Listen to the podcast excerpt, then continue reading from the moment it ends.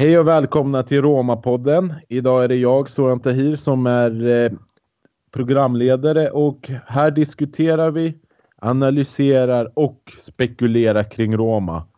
Med mig idag har jag Jesper Lind och en gäst i form av David Davidinho. Välkomna grabbar. Tackar. Tack så mycket.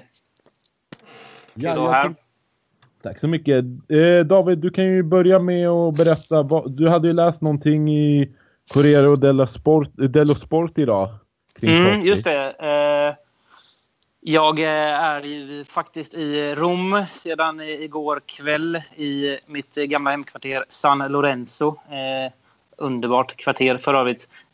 Får jag fråga bara? Är det inte påven som håller på San Lorenzo fast då i Argentina? Förlåt, ja, just det. Bra koll. Ja. Får du pluspoäng för. Det stämmer.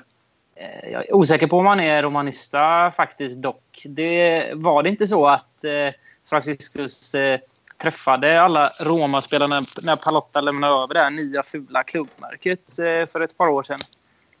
I en gigantisk som en stor plastleksak typ.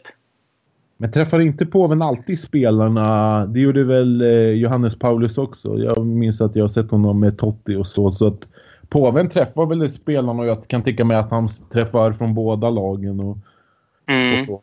Så det är väl lite statusgrej att ha träffat påven, tror jag också. Så är det nog. Men vi får väl hoppas att han är romanist i alla fall. Ja. Men idag i alla fall då, så satt jag och läste Corriere dello Sport. Då kan man ju läsa att Totti själv säger att det inte alls är säkert att 28 maj blir sista gången vi ser honom i Roma-tröjan.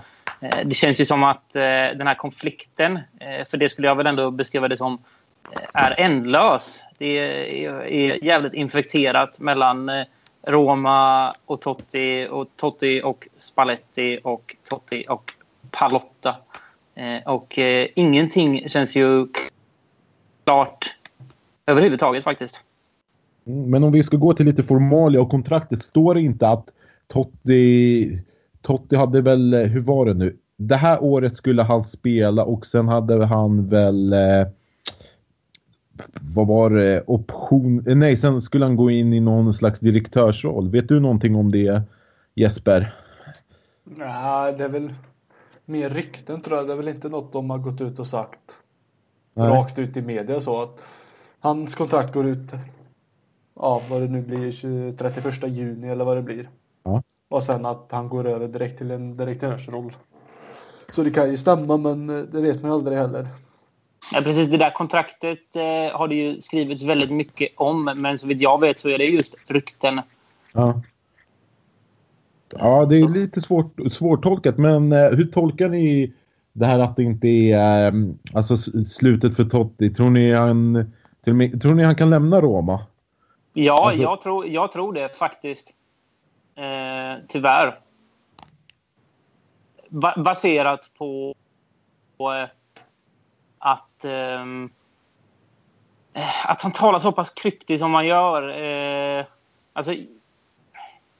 Jag minns förra året, då var jag ännu mer säker på att han skulle lämna faktiskt.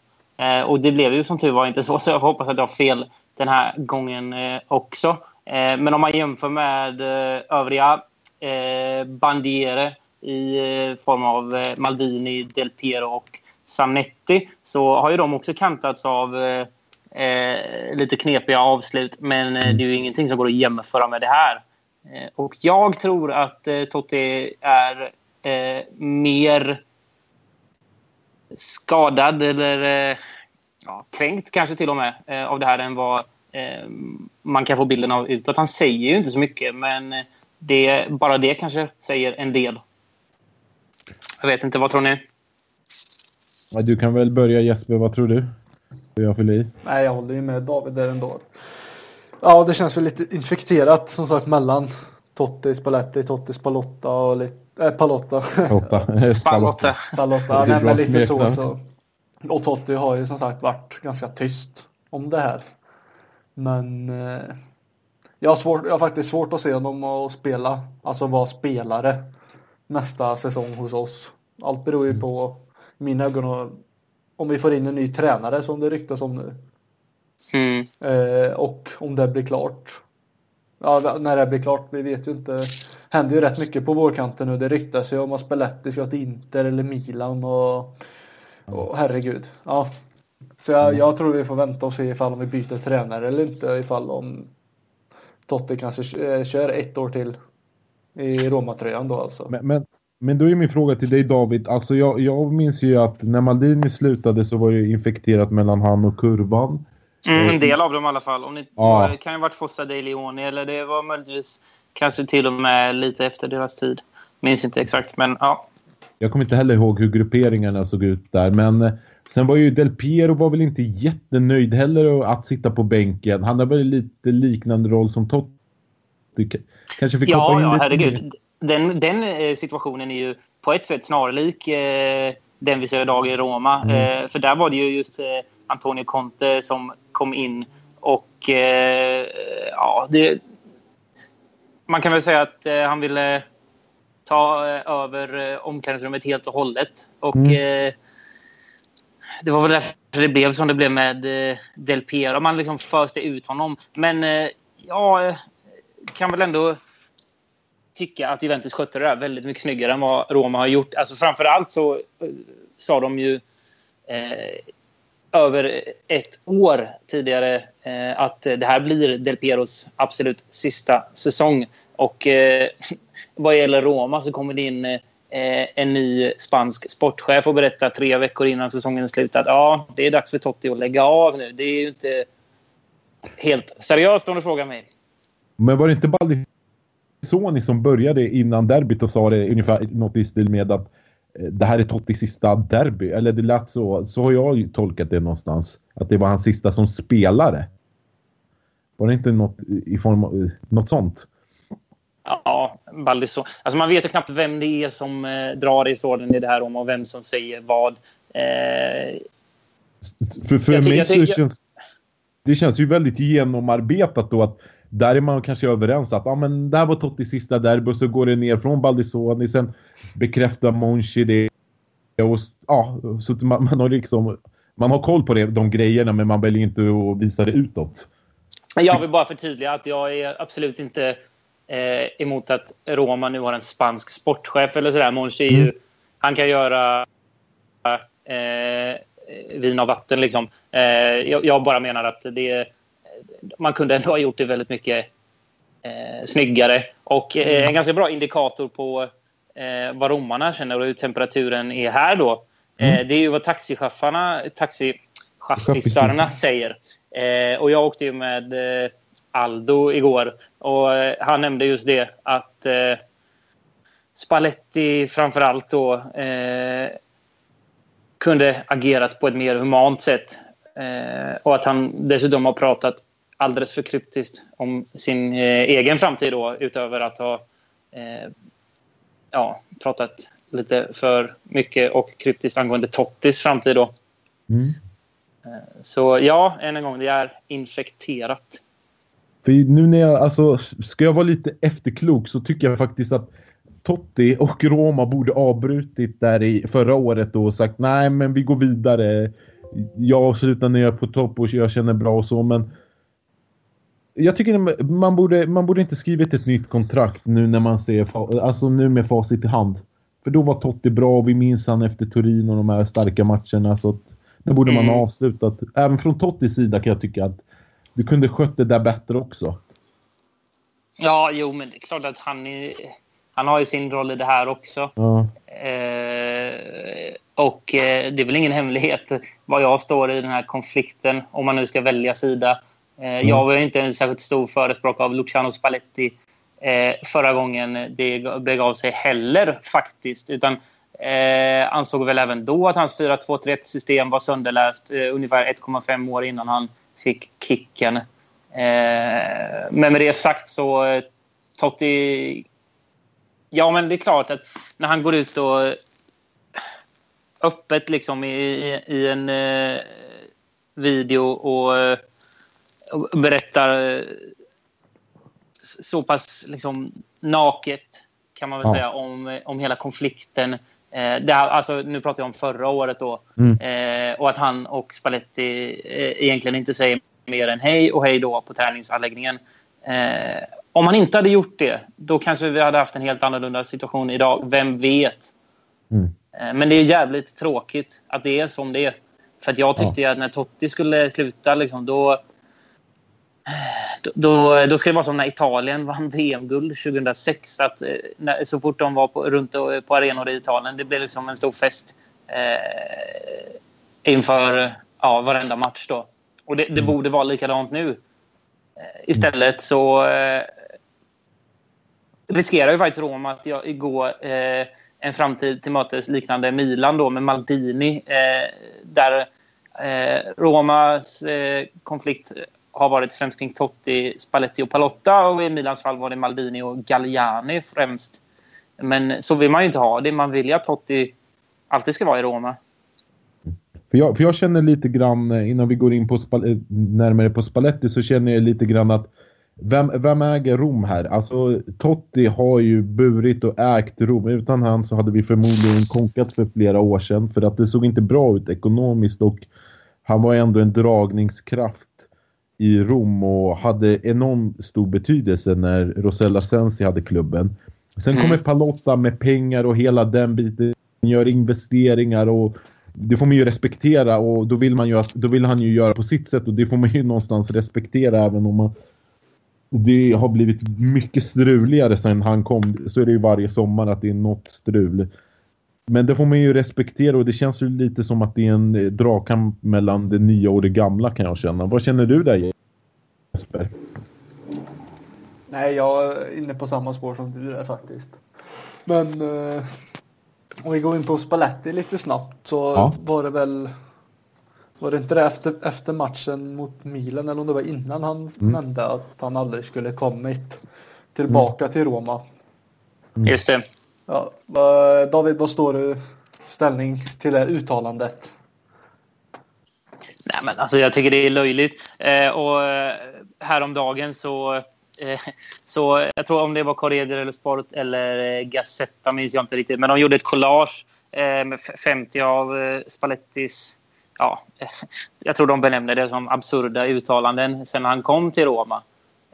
Och då satte de ju, och då det var liksom ett bildspel då.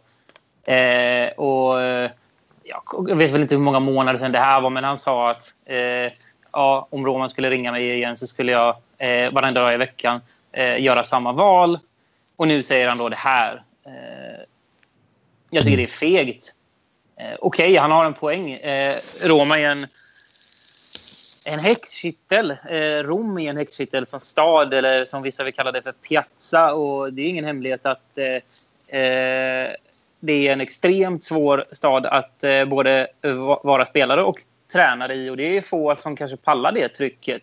Men det var ingen hemlighet för Luciano Spalletti. Han har varit här förut. Jag tycker inte han kan uttala sig som han gör. Faktiskt. Men jag tycker det är dåligt uttalande rakt av. Men borde han inte hänga ut namn och sagt att när jag skrev på det här kontraktet så fick jag den och den instruktionen, och vi var överens om att jag fick coacha lag, jag fick ta ut och den här situationen med Totti skulle vi göra så och så. För det känns någonstans som, jag vill återigen flika in med att Baldini, varje gång Baldini kommer hit så blir det någonting med Totti hela tiden. Ena dagen eller Enrique som petar han på väldigt konstiga grunder och tar in en och Kaka mot, vad heter de? Var det Slovan Bratislava? Eller just det, Europa League-kvalet tänker du på, eller? Precis, ganska otränad och Kaka där och då. Och sen kommer detta liksom. Så då får man ju hänga ut honom istället. Det är väldigt fegt. Plötsligt känns det ju som att han är en liten påve. Själva Baldini spelar någon påve i det här sammanhanget. Men försvann han ens från Roma någonsin, ens när han gick till Tottenham? Den frågan kan man ju ställa sig. Eller var det bara en skenmanöver?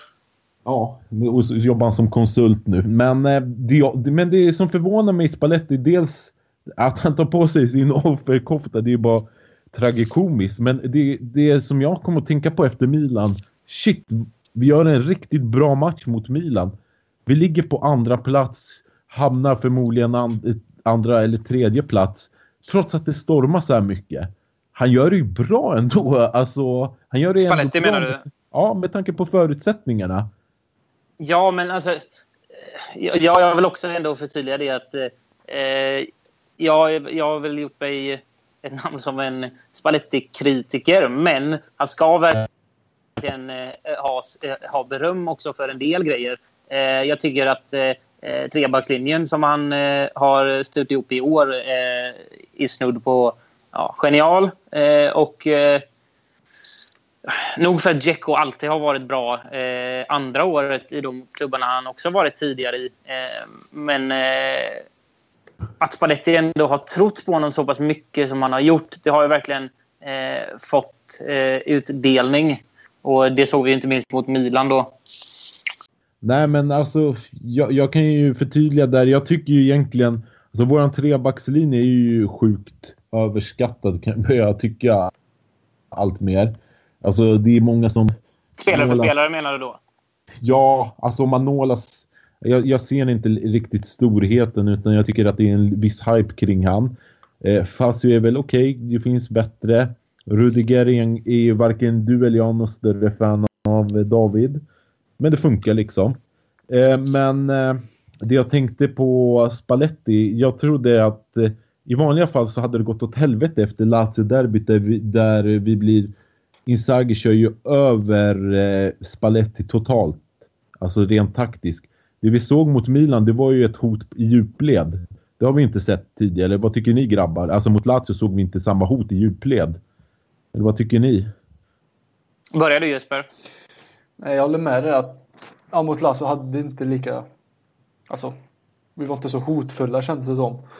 Men det jag är kritisk mot är ju Spalletti, hur han... tredje derbyt i rad, man ska säga. Och han gör väl ingen större skillnad på laguppställning, om jag minns rätt. Och sen alltså spelidé. Känns som att vi kör fast lika snabbt som de två tidigare mötena i Coppa Italia.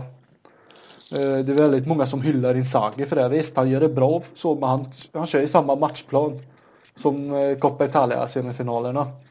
Och han lyckas, för jag tycker Spalletti... Han borde väl kunna höjt sig och kunnat utnyttja det lite mer. Vad tycker du, David? Jo, men det håller jag med om. Sen, jag vill bara börja med det att det här med att Romas trebackslinje är överskattad. Det kan man väl i och för sig säga, för det är något av en specialitet vad gäller Roma-fans. Både i Sverige, men även i Italien. Att romanister faktiskt i princip alltid överskattar det egna laget. Och jag har absolut också gjort det. Jag tror att man det är nästan som en slags, det är som en slags virus, Roma. När det går bra är det helt underbart. När det går dåligt så är det helt åt helvete. Och man dras med i som i en slags trans nästan.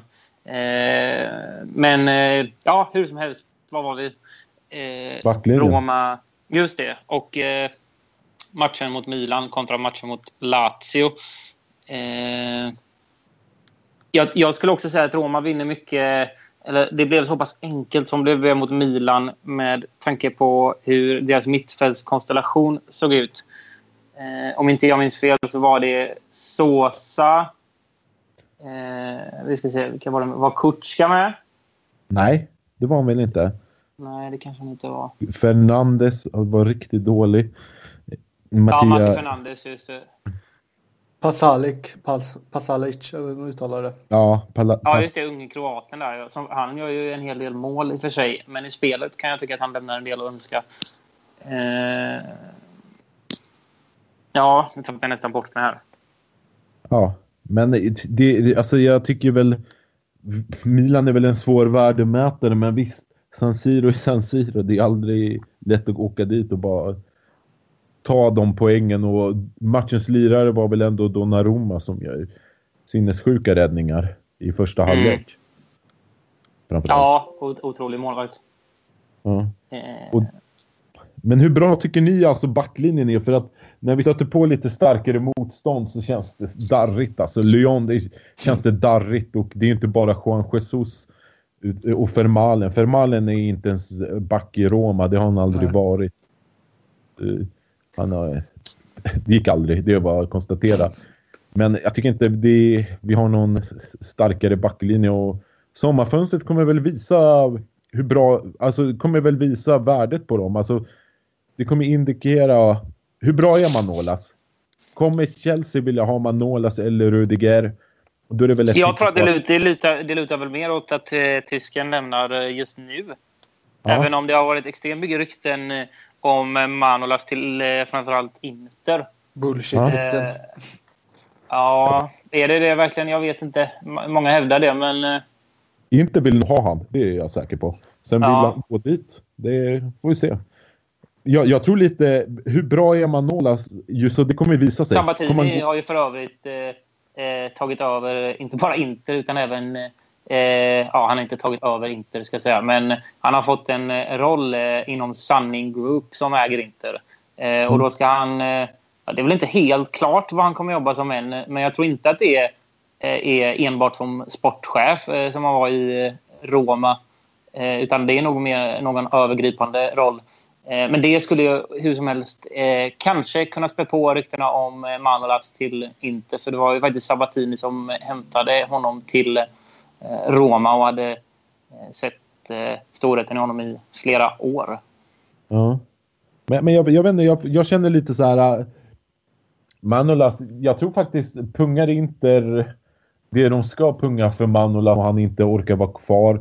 För det har vi sett tidigare att en viss spelare vill inte spela i Roma. Det händer alltid varje sommar. I princip är det inte Benatia så är det, vad heter han, Pjanic. Och då är de nog beredda att gå till Inter. För att de är så pass trötta för Rom och miljön och hela den biten. Och hamnar han i Inter, då är han inte så mycket bättre. Då... har vi överskattat han liksom. För mig är det jag har svårt att se honom. Möjligen kan vi lura Manchester United på lite pengar, men det är ingen storback i mina ögon längre tyvärr. Nej, men å andra sidan så har Inter fått Miranda som enligt mig, han är en storback och han var framförallt det när han väl gick till Inter.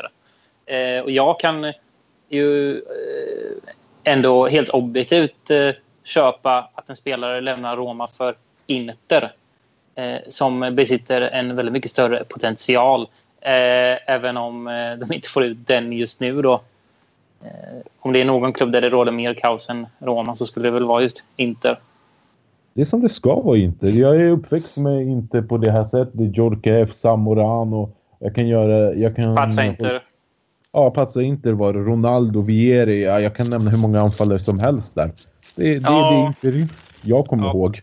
Ja, Palazzo och hans fläta är väl inte riktigt lika glamoröst som Christian Viero och fenomeno Ronaldo. Men visst, det ska vara galet där. Det håller jag med om.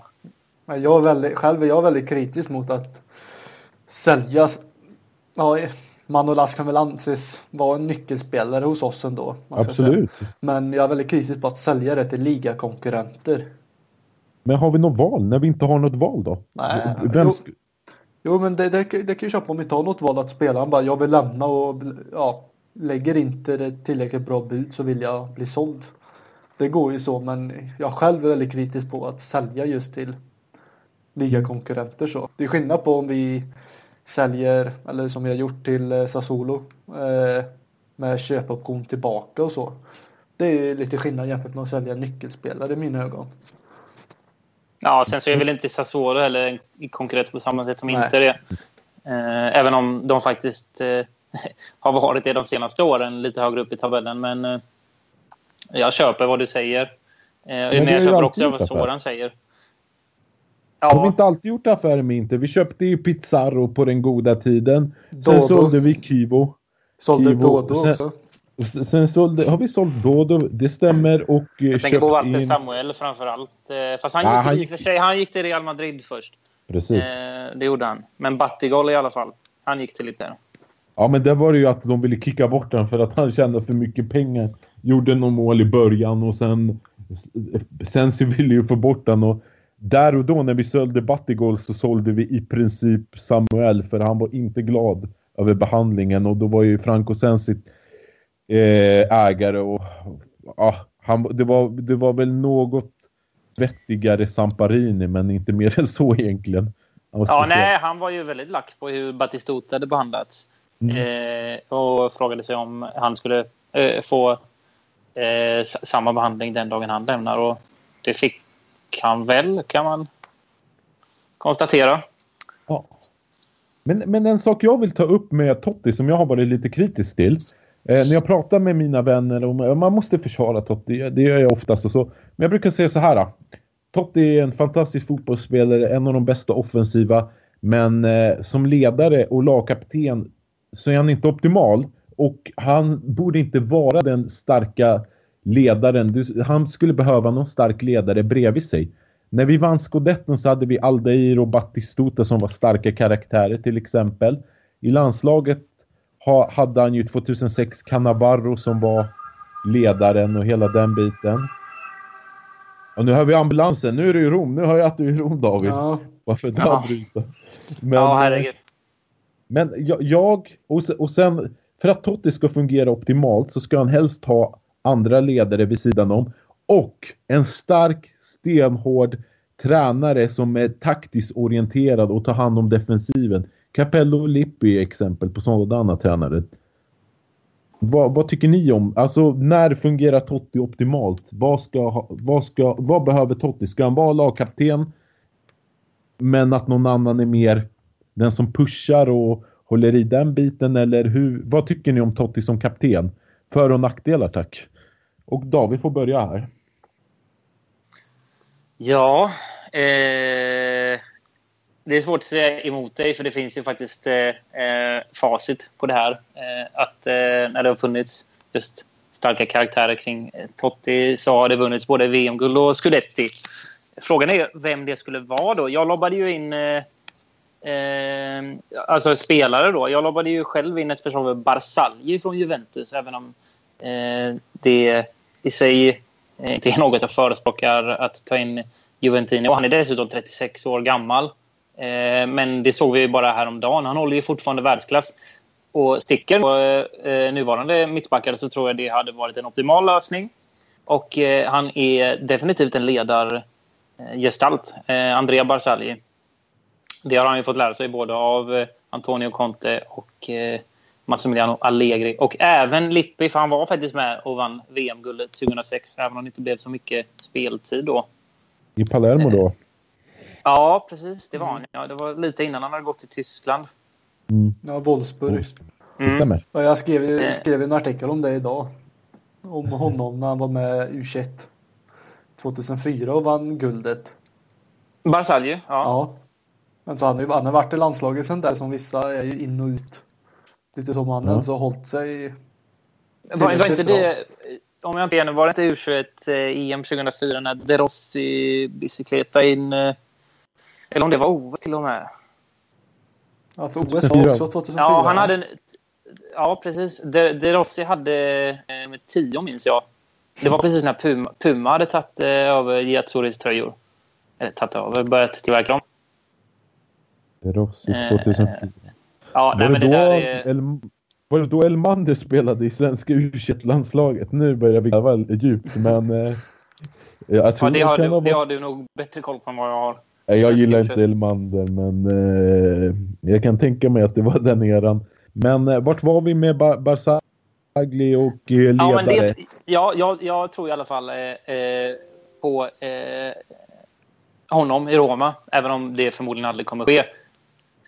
Men jag tror å andra sidan att du kanske tänker på en starkare karaktär längre upp i banan.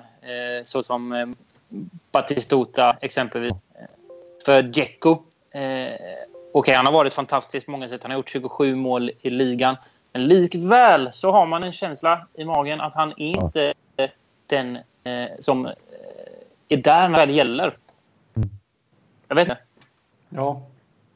Ja, alltså det är inte... Alltså ser Higgins så ser jag att det brinner någonting. Man ser vilja och hela den biten. Och Džeko, det är bara... Men Džeko är ju jävla konstigt. Han är som en krakad spektakel. Alltså, det är som att han kan trilla när som helst och ändå så går bollen in. Det är ju i och för sig imponerande i sig. Men det är ändå... Jag vet inte riktigt. Det känns inte som någonting man kan lita på om man ska ta nästa steg. Nej, det håller jag med om. När vi möter Lazio, när vi tittar på matchen, det är ju inte som att nu ska bara slå lite, några inlägg mot Džeko och så kanske vi gör mål, utan det är mer när det går dåligt så är Džeko en av de första som viker ner sig. Ja, men det är väldigt mycket så här Dr. Jekyll och Mr. Hyde på honom. Det är liksom, kolla hur han var mot Milan. Mm. Bäst på plan skulle jag vilja hävda. Du säger Donnarumma. Det är väl de två som tävlar om det. Men han kan också vara så där usel som bara Edin Džeko kan vara och visa upp ett mål från en halv meter. Ja. Det är ju inte Batistuta 2000-2001 på honom. Även om det målmässigt ser ännu bättre ut. Mm. Men jag tror väldigt få romanistiskt skulle välja Džeko om man fick välja mellan de två då i sin prime. Mm. Lite kort om när vi ändå är inne på Barzagli och hela den biten. Vad tycker du om att värva spelare från Juventus, Jesper? Är det moraliskt fel eller ska vi börja ta de stegen och värva vinnare helt enkelt, så får det vara... Ja, klubbtillhörighet ska inte spela någon större roll. Vad tycker du om det, Jesper? Alltså, det beror ju på, i mina ögon, kostnad och så vidare och ålder. Mm. Det är klart man vill ha in en vinnare, men man kan inte bara köpa in en, eller köpa in, vi säger Barzagli 36. Mm. Jag skulle kunna säga något så inga problem så, men det svider ju lite i ögonen att han alltså kommer från Juventus. Men sen får man ju se hur mycket spelaren ens vill komma till oss. Han kanske inte alls är intresserad av en övergång, och sen hur mycket får man punga upp. Men sen kommer vi ta, som jag sa, att jag var kritisk mot att sälja till konkurrenter. Alltså, då jag ser inga problem om vi köper. Ja. Själva, vi säger Icardi. Byta honom mot Džeko. Det skulle kanske flera stycken vilja göra. Mm. Ja, om jag ska prata om moraliska perspektiv där, så har jag väldigt svårt att se Icardi i någon klubb överhuvudtaget. Det är ju en annan diskussion. Jo, men det är typ till exempel man skulle kunna säga... Ja, men jag förstår din poäng. Jag skulle kunna se honom, kanske inte hellre, men alltså, jag skulle kunna se honom hos oss och byta av honom mot Džeko. Det hade jag gjort. Men nu har ju Džeko varit väldigt bra i år, men som ni sa innan att han fastnar lite för lätt, alltså så här hänger med huvudet också. Ganska lätt när väg går trögt. Och han är inte jättelöpvillig spelare, men han rör sig bra. Men sen när det väl som sagt går dåligt, då hänger han med huvudet och blir väldigt, vad ska man säga? Jag tycker han står ganska still där uppe, till exempel mot Lazio när vi väl börjar spela runt på kanten och sånt och in med boll. Och man känns inte riktigt på hooket. När vi väl låg under så. Men ursäkta Soran. Ja, nej, fyll i David på hugget nu. Fyll i, så det är inget problem. Ja, jag skulle bara säga det att det finns ju... Jag tycker i alla fall att det finns undantagsfall. För jag är ju egentligen av principen också emot att man handlar... I alla fall Roma, Juventus, Lazio, den trion vill jag helst undvika affärer. Men det hade ju varit en helt annan grej att ta in Chiellini än att ta in Barzagli. Chiellini för mig är verkligen Juventus DNA. Det är liksom hans blod är svartvitt liksom.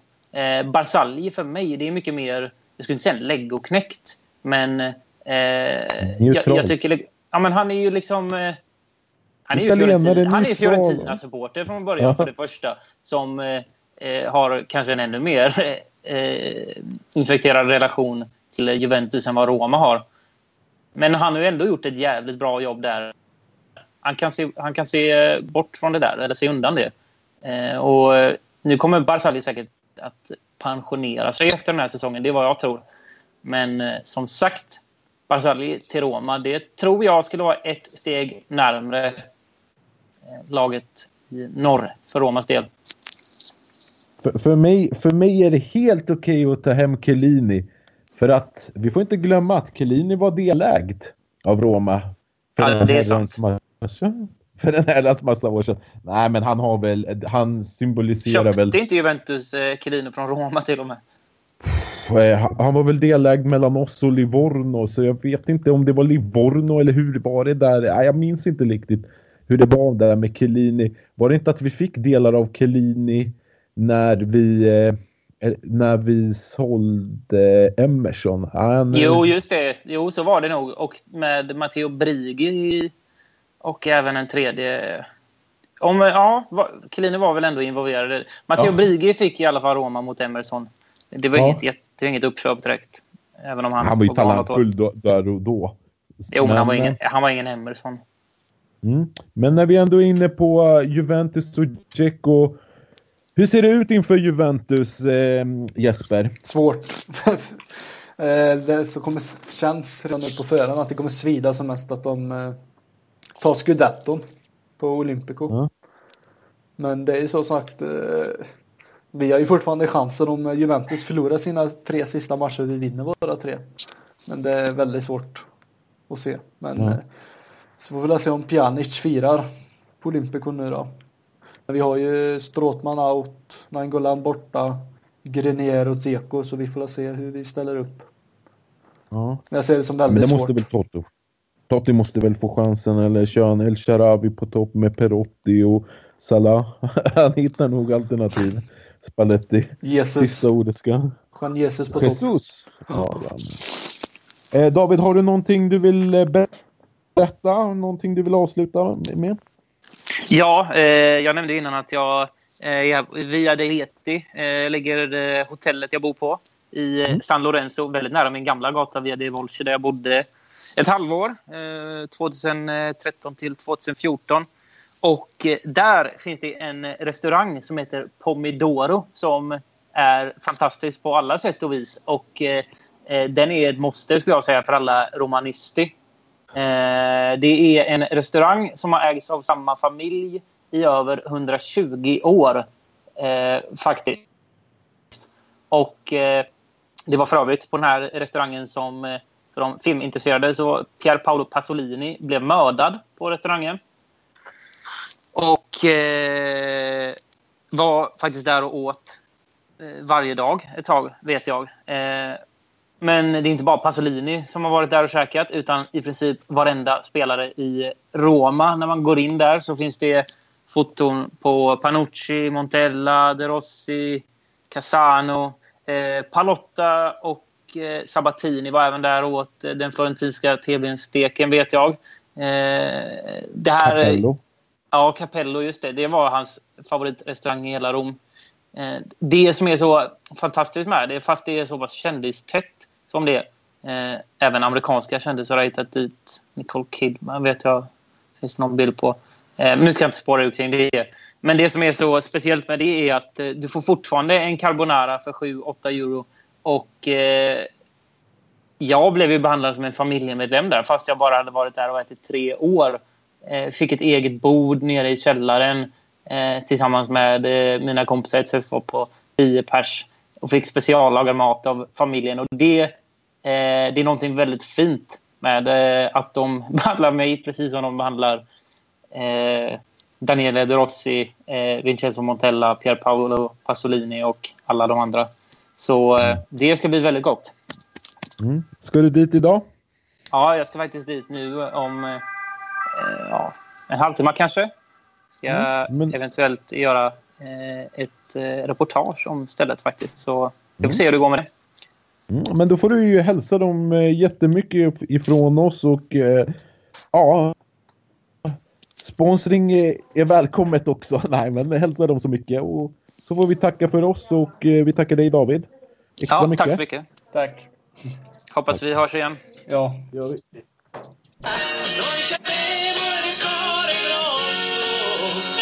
Ciao.